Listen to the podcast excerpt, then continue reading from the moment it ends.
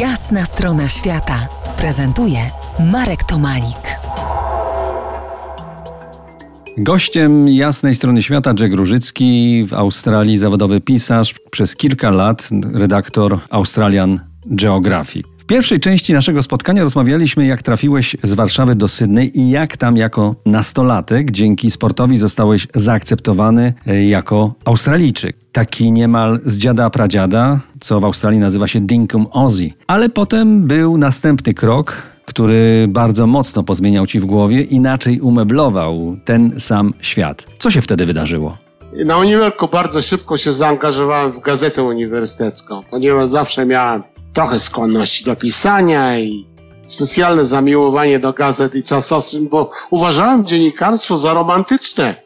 No wiesz, Hemingway, Orwell, Kapuściński. Jak zacząłem pracować w fachu, to łuski spadły mi z oczu, bo zobaczyłem, że dziennikarze to melancholijni pijacy i cynicy. Nic romantycznego w tym nie było. No, ale w tej studenckiej gazecie wpadłem w grono sydnejskiego puszu. Push to znaczy nacisk. I to zaznaczam, że to był push numer dwa, bo ten, ten pierwszy push to była zorganizowana banda złodziejaszków i łobuzów grasujących w Sydney na przełomie mniej więcej XIX do XX wieku. A ten drugi push, do którego ja się wkręciłem, to już było co innego. Grasował też po pubach, ale tylko z ostrą krytyką społeczeństwa raczej niż nożem lub żyletką. Push co to takiego? Subkultura? Cyganeria? No tak, właśnie, subkultura. W powojennych czasach Australia była bardzo konserwatywnym społeczeństwem. No to przynajmniej na pozór, dlatego że właściwie pod tym powierzchnią tego konserwatyzmu i do tego była taka wtedy obłudna moralność. I, I Push właściwie wziął na siebie przeciwdziałać takiej obłudze. Także spotykaliśmy się w pubach i na prywatkach po pubie, aby prowadzić dalej dyskusje i, no, i oczywiście pić browar. To się nazywało wtedy, zamiast krytyczne myślenie, to było krytyczne pisie.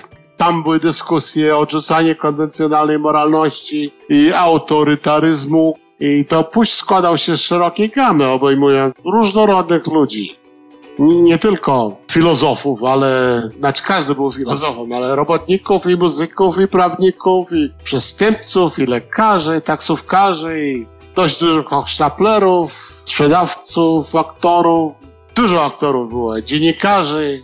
Coś jak y, Spati w, w Sopocie i w Warszawie w podobnym czasie, czy grupy Skamander działającej pół wieku wcześniej. Ale jak znam Australijczyków, y, push, y, ten ruch musiał mieć także aspekt bardzo praktyczny, nie tylko imprezowanie i filozofowanie. Czy to tam zostałeś zarażony dziennikarstwem, pisarstwem?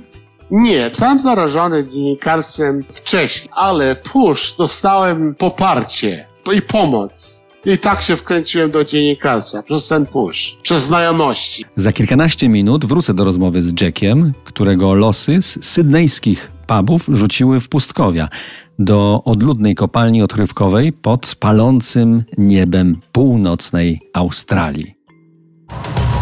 To jest jasna strona świata w RMS Classic.